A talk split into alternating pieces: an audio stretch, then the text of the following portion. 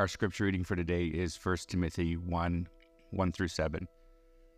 Paul, an apostle of Christ Jesus, by the command of God our Savior and Christ Jesus our hope.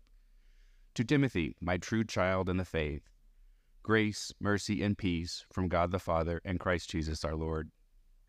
As I urged you when I was going to Macedonia, remain at Ephesus, that you may charge certain persons not to teach any different doctrine, nor to devote themselves to myth, endless genealogies which promote speculations rather than stewardship from God that is by faith. The aim of our charge is love that issues from a pure heart and a good conscience and a sincere faith. Certain persons, by swerving from these, have wandered away into vain discussions, desiring to be teachers of the law without understanding either what they are saying or the things about which they make confident assertions. This is the word of the Lord.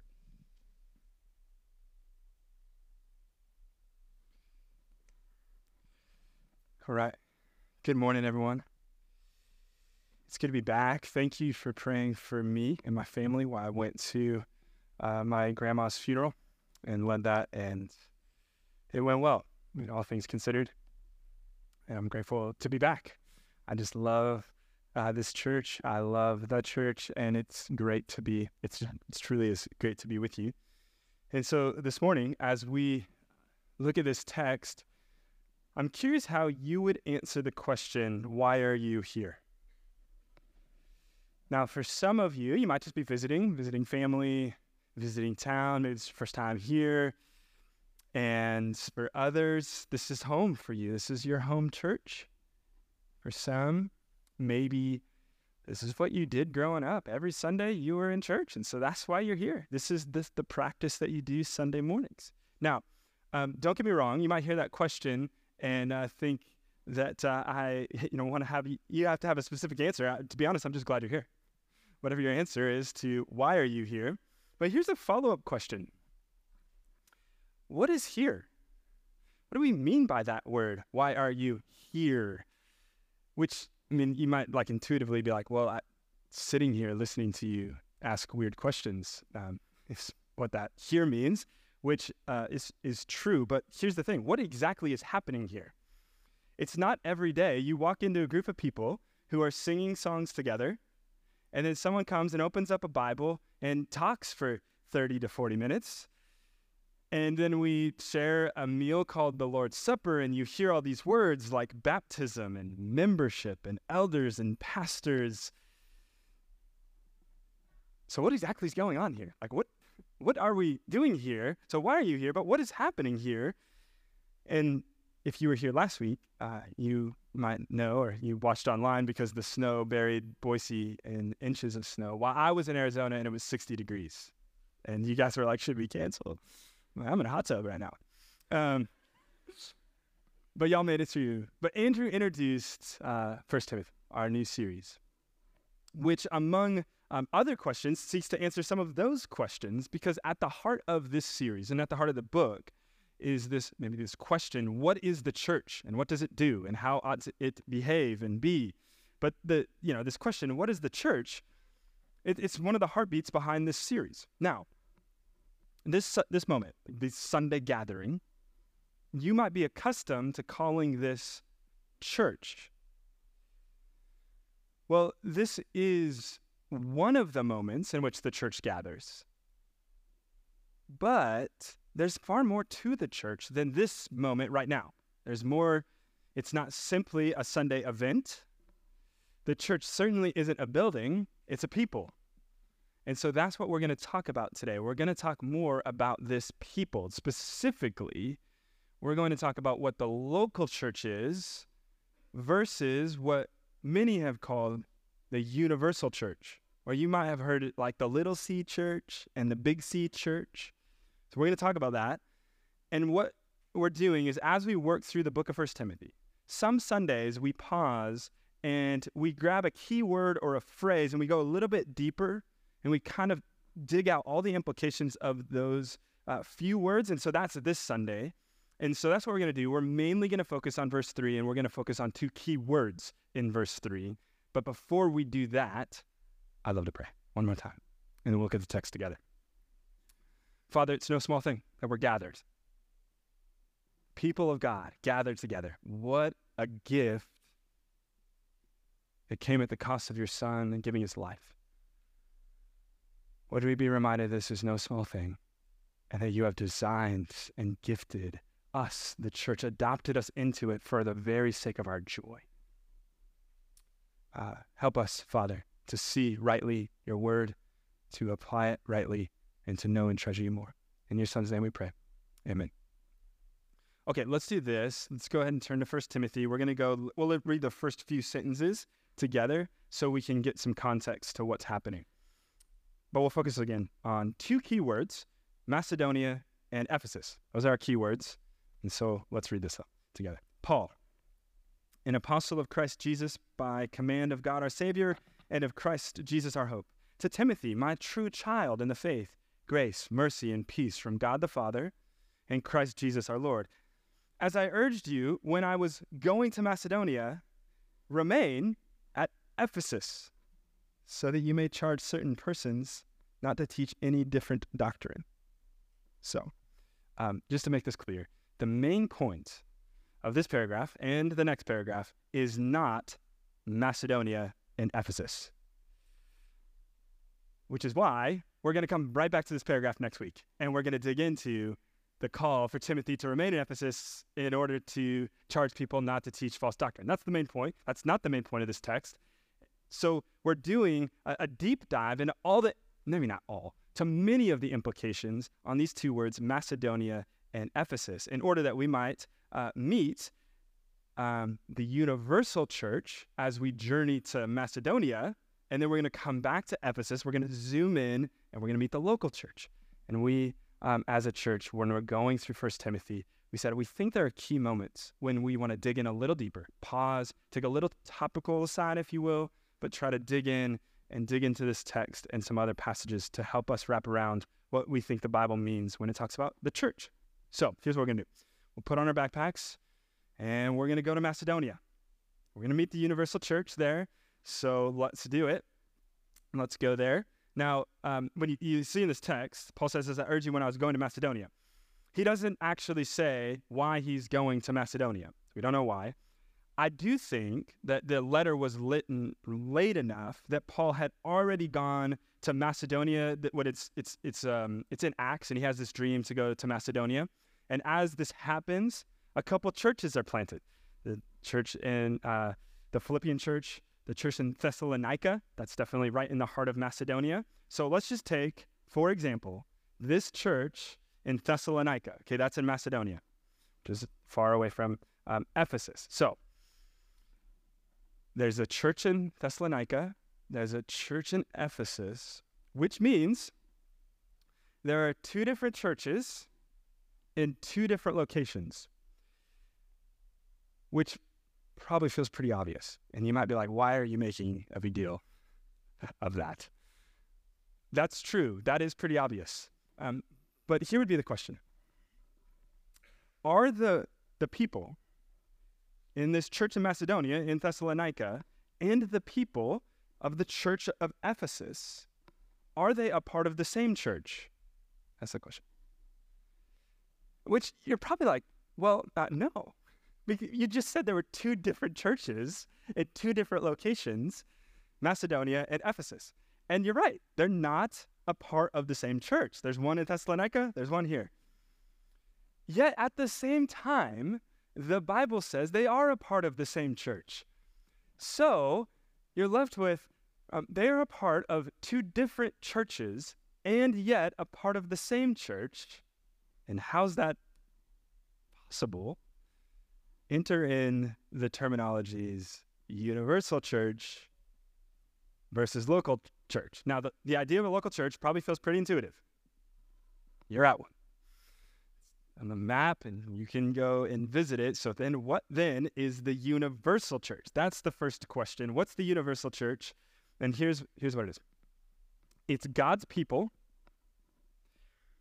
from whatever time period in whatever location, it's all of those people, all who trust in Jesus as their Savior, who are a part of the family of God.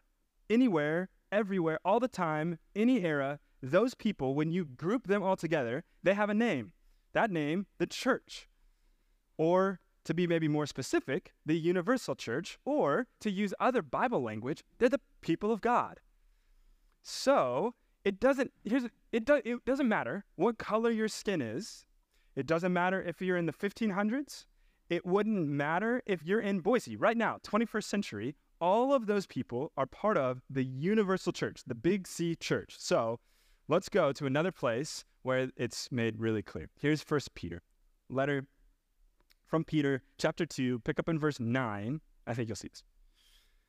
But you, believer, and it's just referred earlier, you, believer, are a chosen race, a royal priesthood, a holy nation, a people, a people for his own possession, that you may proclaim the excellencies of him who called you out of darkness into his marvelous light. Now, here, here listen to this part. Once you were not a people, but now you are God's people. Once you had not received mercy, but now you have received mercy. So, this text, I mean, it is full of some incredible truths like this dividing wall between Gentiles and Jews being broken down, this idea of covenant that's gone throughout all of Scripture, and now the new covenant that brings and establishes a new people of God. But we just got to simplify for today because we can't get into all that. That's why we're doing six months on some of this stuff. Here's, here's a simple way to say it using the words of our text. When you were saved, when you trusted in Christ, you became a part of a new family. That's the words of the text. You were not a people. And this is stunning. You weren't a people, and now you are.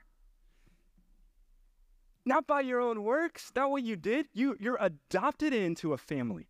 That's, that's, what, that's what that means. And it includes, this family includes Martin Luther. By the way, we sang one of his songs this morning. Uh, Mighty Fortress is what it's called. So Martin Luther, and it includes a believer today in the middle of Uganda, as well. I mean, I someone 200 years ago in France. Like, if they're treasuring Jesus as their savior, you're part of the same family. That's the universal church. Now, this, this isn't a throwaway idea for us. It it is meaningful. Why? Why is that? Why would this matter? Why spend a sermon on the universal church and, and the local church? Well, um, here's one reason. This means that you and I and Table Rock Church are first a part of a bigger family. We are first a part of a larger church, the universal church. And that means something pretty significant for how we think about what it means for us, the gathered people of God, to be the church. What does that mean? Well, it means that take one gathering that we have, the Sunday morning gathering, church is gathered. We are not trying to be novel. We're not trying to do something new. We're, we're not trying to be some fancy 21st century express. We're, we are joining in with believers for century after century who've met on Sunday mornings to gather, or Sundays, to gather in order to uh, praise God. And so it's one of, here, here'd be a concrete way to say it, it's one of the reasons that we are a confessional church. So we affirm things like the Nicene Creed or the Apostles' Creed. And what we're doing is we're linking arms with believers that have come before us. And and we're we're using and, and benefiting and gaining and joining and tried and tested phrases and words and confessions. And we're joining them. And, and so in fact you heard this morning andrew prayed uh, a prayer from i mean hundreds of years ago. You combine andrew and i's age and times it by three. And that prayer's older than that and uh, it came from Thomas Cranmer in the, the Common Book of Prayer. Because we're not like we're not trying to invent something. We're trying to be. Here's what we're trying to do. We're trying to be a faithful expression of the local church in the 21st century. And so, by remembering that we individually and then corporately, Table Rock Church, are a part of the universal church, it means, sure, we can be like in our moment in the 21st century and have a piano and a drum set. We can be like it today, but yet we we would be foolish to disregard the universal church, the saints who have come before us, believers across the ocean. We would be fools to think we just gotta we just be our own little pocket and forget about everyone else. We're one small subset, which is why in our statement of faith, actually, we talk about universal church because it's important to us. We like here's what they say. We believe in the universal church, a living spiritual body of which Christ is the head and all all regenerate persons are members. And then just in case it was like, oh, that's interesting, you put in the statement of faith. Well, we go on to clarify even more in our elder affirmation of faith, which is an affirmation of faith that the elders, the leaders of Table Rock Church, must affirm. And it goes in more depth. Here's what we say We believe in one universal church, composed of all those in every time and place who are chosen in Christ and united in Him through faith by the Spirit in one body, with Christ Himself as the all supplying, all sustaining, all supreme, and all authoritative head. We took our elder affirmation of faith from Bethlehem Baptist, and if you've listened to John Piper, you know he hyphenates. I think he hyphenates his cereal, um, it, and uh, but it's good. But that's this is this matters to us that we're part of the universal church, and we clarify how do you become a part of the universal church? Well, you're chosen you're adopted by Christ. You're adopted into the family of God. You don't have to sign a paper. You don't have to go down to the courthouse, get the judge to say you're a part of this. You don't have to pay a membership fee. What do you have to do? Believe in Jesus. And you're welcomed in to the family of God, the universal church. So, one last thing. There's plenty more to say, but I'll just say one last thing. The universal church is also what will go on for all eternity. So, one day, when Christ returns, the universal church will have its first gathering, and people from every tribe, tongue, nation, era will all gather around the throne and sing praises. And we'll all be part of the universal church forever.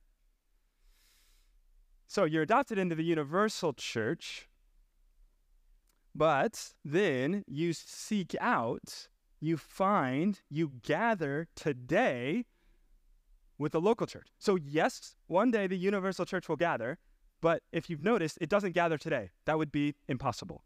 It would be great to gather with Martin Luther today, but we can't. That day will come. Okay, so then the local church, the local church, it's in your community. Um, so we're going to put our backpacks on now. Again, we're going to go from Macedonia, where we met, the Philippian church, and the Thess- Thess- church in the Thessalonica. Let's go back to Ephesus, where Timothy had to be, and let's talk about the universal, not the universal church, but now the local church. So let's go back. We'll go back to our text. Okay, this is First Timothy, verse 3.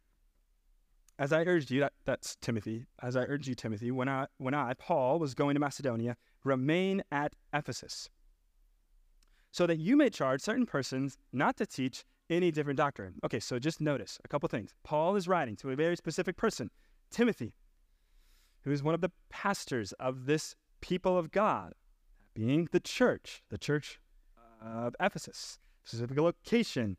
And there are more people than just Timothy there. There's these group of people. And in fact, Timothy needs to care for them by defending against false teaching and upholding right teaching. So, specific people and a specific location, meeting at a specific time, specific leaders and pastors and members that would be then the local church. So let's go to let's go one more text where I think uh, you'll see these two together. So it kind of you can see it in the matter of a couple paragraphs.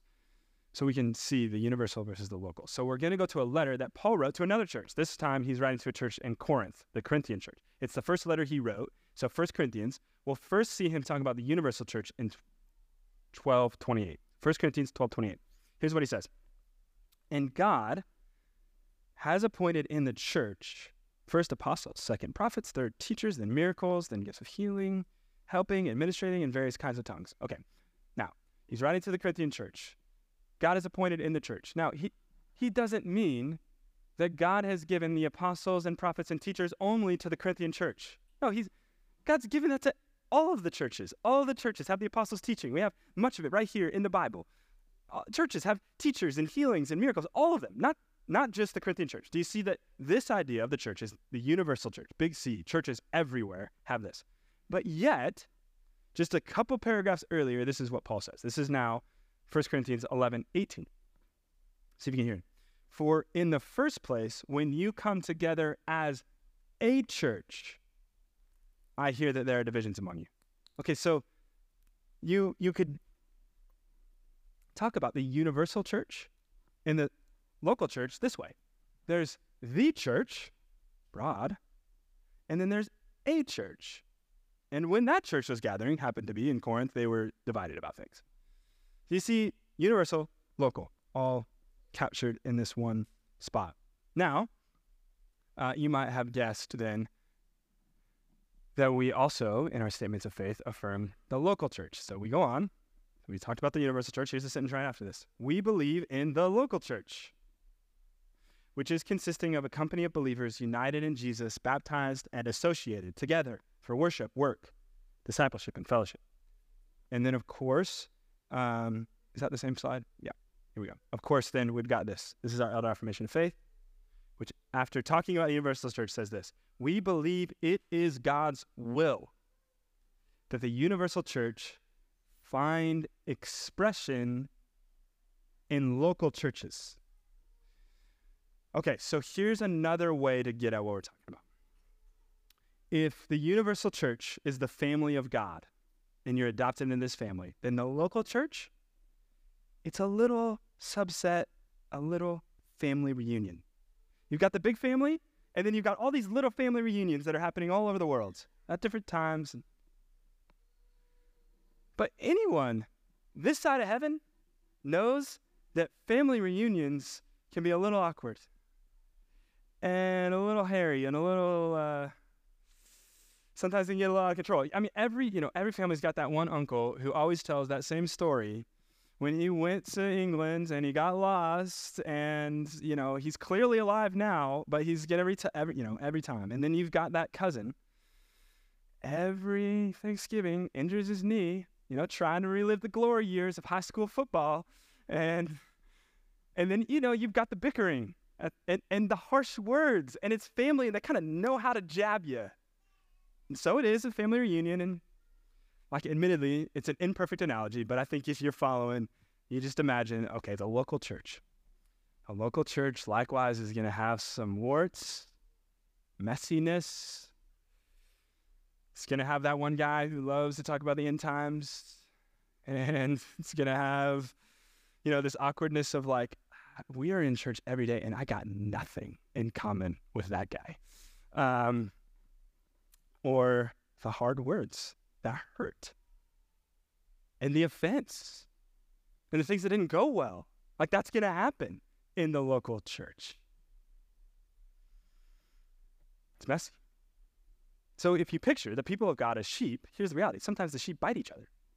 I mean, the example. Sometimes the shepherds who have the staff are trying to lead the sheep and they make unwise choices. Instead of gently leading the sheep, they just accidentally, just, you know, hit them with the staff. Was it unintentional? And now the sheep are hurt and they're trying to bite you back and it's just messy. Little family reunion happening all. Now, it's messy, and here's what we believe. We believe that God not only calls and welcomes people into the universal church, he also calls his people to be a part of, sorry, universal and part of the local church. So he says, yes, you need to be a part of the universal church by coming to me, but you also need to be part of the local church. So I'll just say it this way like, we, we stand by. This is not a throwaway statement that's on the screen. The elders stand by this statement. We believe it is God's will that the universal church find expression in local churches. It's not optional. It's not an add-on. It's not an afterthought. It's it's not for the extra spiritual. It is that God's people, if you are a part of the universal church, you don't opt in for the universal church and opt out of the local church. That's not that's not how this works. You so this is here's what you you can't do this. You cannot say as a part of the universal church that this is my family. I'm a part of the people of God. That he's adopted me. These are my people and then turn around and say, I want nothing to do with them. Get them away from me. I'm not going to associate with them. You, you, can't, you can't do that. It doesn't make sense. That, that would be a way to put it. Um, well, the temptation's strong. Why? Well, there's a lot of reasons. Well, one of the reasons is because we can slip into the, this relationship with God. It's just me and Jesus. It's just me and God, and that's what matters. That's just not true. Here's another way to put it. You like you can't just be a fan. So in sports, you can be a fan. You can be a spectator. You, you, you know, take the Yankees. There's Yankee fans all over the world. They've been there for a long time, whether you like that or not. Yankee fans have always existed since the Yankees started. And uh, as soon as you become a Yankees fan, you join the fan base. It doesn't matter where you live. You live in Nicaragua, you live here, 100 years ago, be in 10 years. You join this universal group of Yankees fans. And here's the thing you actually don't have to do anything besides just, you know, say, I'm a fan. You could literally, every Yankees game, just watch it in your living room. And, and no one will bat an eye. And here's the reality that's not the case with the church.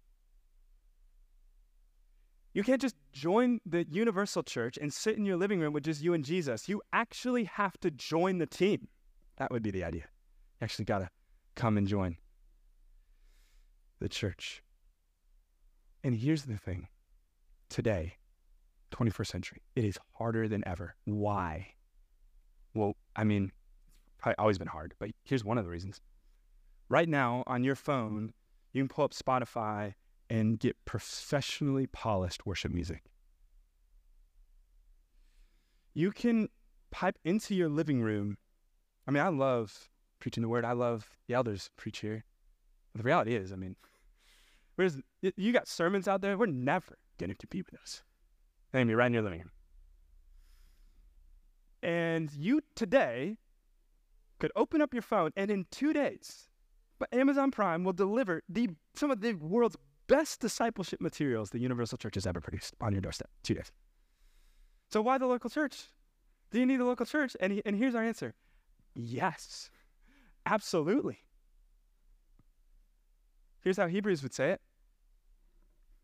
And let us consider how to stir one another to love and good works, not neglecting to meet together, as is the habit of some but encouraging one another, and all the more as you see the day gathering. And here's the reality you can't do that on YouTube in your living room. Like, you can't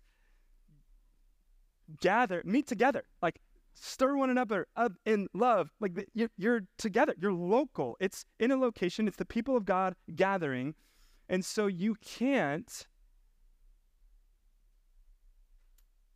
just decide you're going to have living room religion as a Christian.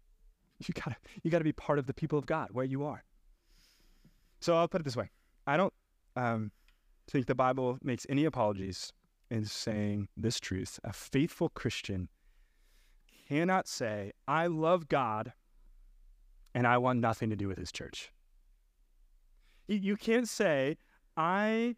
am a follower of Jesus. I've been adopted into the family and I want nothing to do with the family. That's just not an option.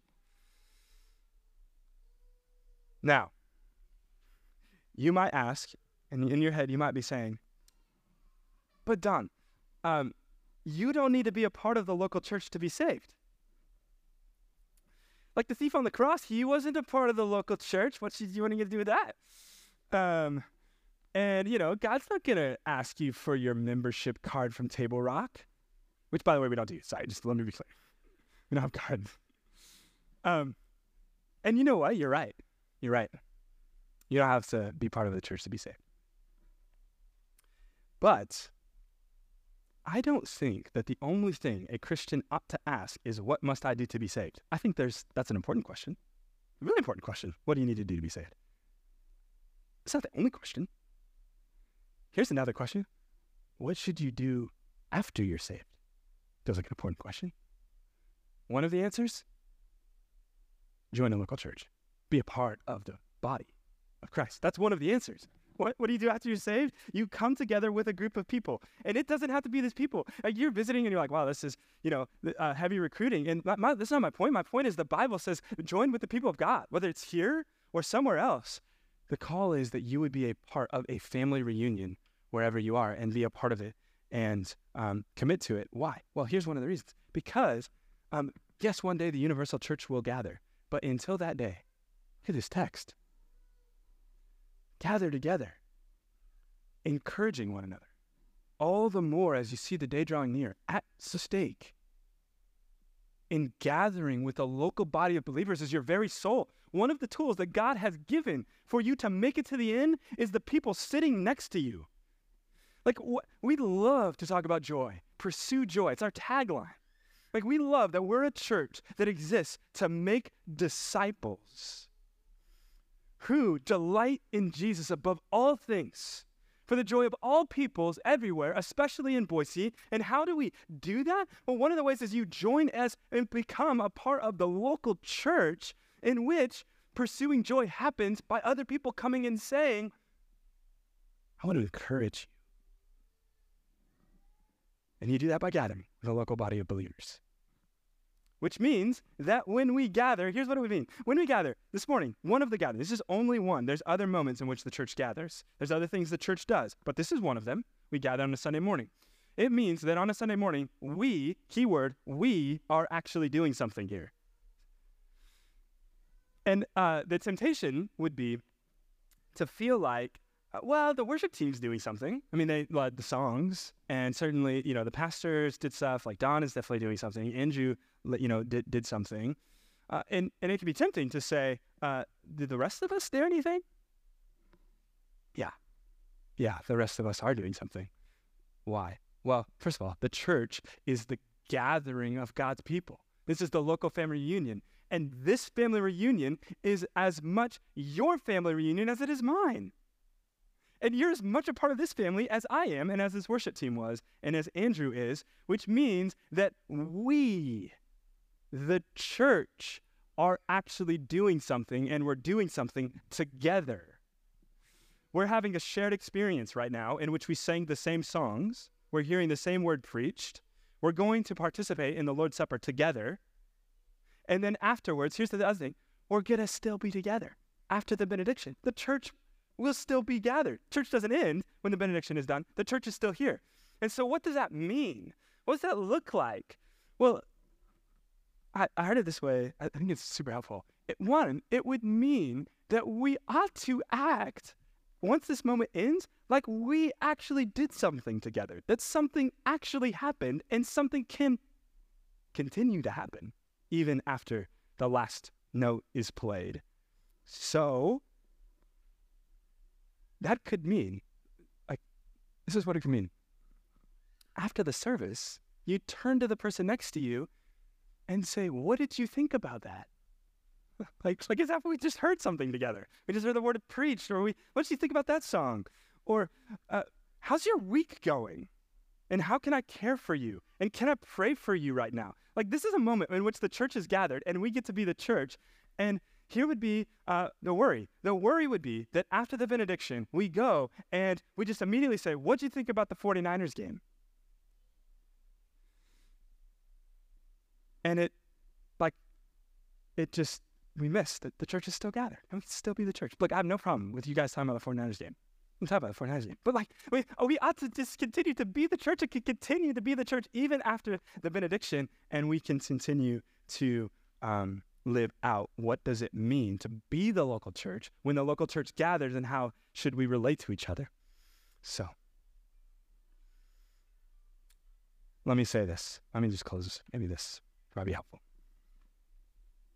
So we've got the universal church got the local church and here's how i began. Asking why are you here? Now I don't think that you being here is an accident. God, our God, does not make accidents. He doesn't make mistakes. I think there's a God given, God reason, like He has orchestrated for you to be here. Why?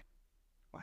Well, maybe one of the reasons it might be that you're here and for the first time you're hearing an invitation into the universal church. You're hearing, maybe, like, I, an invitation to trust in Jesus Christ for the forgiveness of your sins, that you would put your trust in Him. And you would come to Him as your Savior. And if that's you, if you put your trust in Christ right now, today, this morning, you are immediately adopted into His family. You become a part of the people of God, a part of the universal church. Maybe that's you.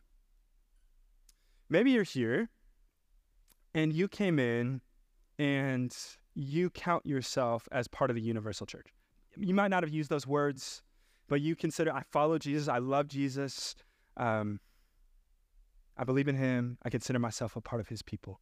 but you really haven't given the local church a lot of thought. And maybe even unintentionally, you've just neglected it, you just pushed it aside. And so maybe this morning is an invitation for you to consider if there's something that God intends, that God has called and treasured the local church. And maybe this morning, then, it's just an invitation into the local church. Doesn't have to be this church. Maybe it's just an invitation to the local church. Or maybe this is your local church. Maybe this is your home. And so this morning is just a good reminder that what we're doing here is we, we, the church, are gathering. And it's a reminder that we're doing something here and we're doing something together. And it doesn't end in the benediction. Now, what we get to do, one of the joys that we get to do when we gather as the church is we get to share a meal together. And so what I want to do is I want to move us to that. I want to move us to the time when we get to share a meal. So I'm going to invite the worship team up. They're going to play some music just as we distribute the elements. But I want to address, as we get ready to share this meal, I want to address those three people. If you're here this morning and you're, you're not sure, am I part of this universal church? Am I part of this people of God? Am I a believer? If you haven't come and said, I do trust in Jesus Christ as my Savior, here's the thing I would want you to know you are an honored guest this morning with us. And though the meal that we're about ready to share, it's it's not a meal for you. We want you to know that we're grateful we're, you are here, and we would love to introduce you to the host of the meal, the King, the one who has provided this meal. And so what we do is we ask, would you let the elements pass if you're not trusting in Jesus, and would you go to Christ for your salvation? Now, if you're here and maybe you're visiting, maybe you're a guest, we want to invite you to share in this meal because we do think that this is a meal that God's people from anywhere and everywhere, as they join with the people of God here locally, can join in. It. So you don't need to be a member of this church to participate in this meal. You just need to be trusting in Jesus. And so if that's you, would you hold on to uh, the elements and I will come back. I'll lead us um, for uh, taking the communion, uh, the Lord's Supper together. So I'll do that. But let me pray, and then they will, the community service will come and pass the elements. Let's pray. Oh Lord, thank you that you bought the church with your blood. So that this morning, as we don't neglect to meet together, I pray, Father, that we would be encouraged. We would encourage one another. We would know and treasure you above all things. And then as we share in this meal, we would take heart to remember that one day this meal will be shared with the universal church, with all peoples. And what a joy that we get this little family reunion to share this meal. But yet it makes us hunger and long for the day when we get to share it with you in person, face to face, with all believers. And until then, use this time to sustain our faith until that day. We love you, Father, and we pray all this in your Son's name.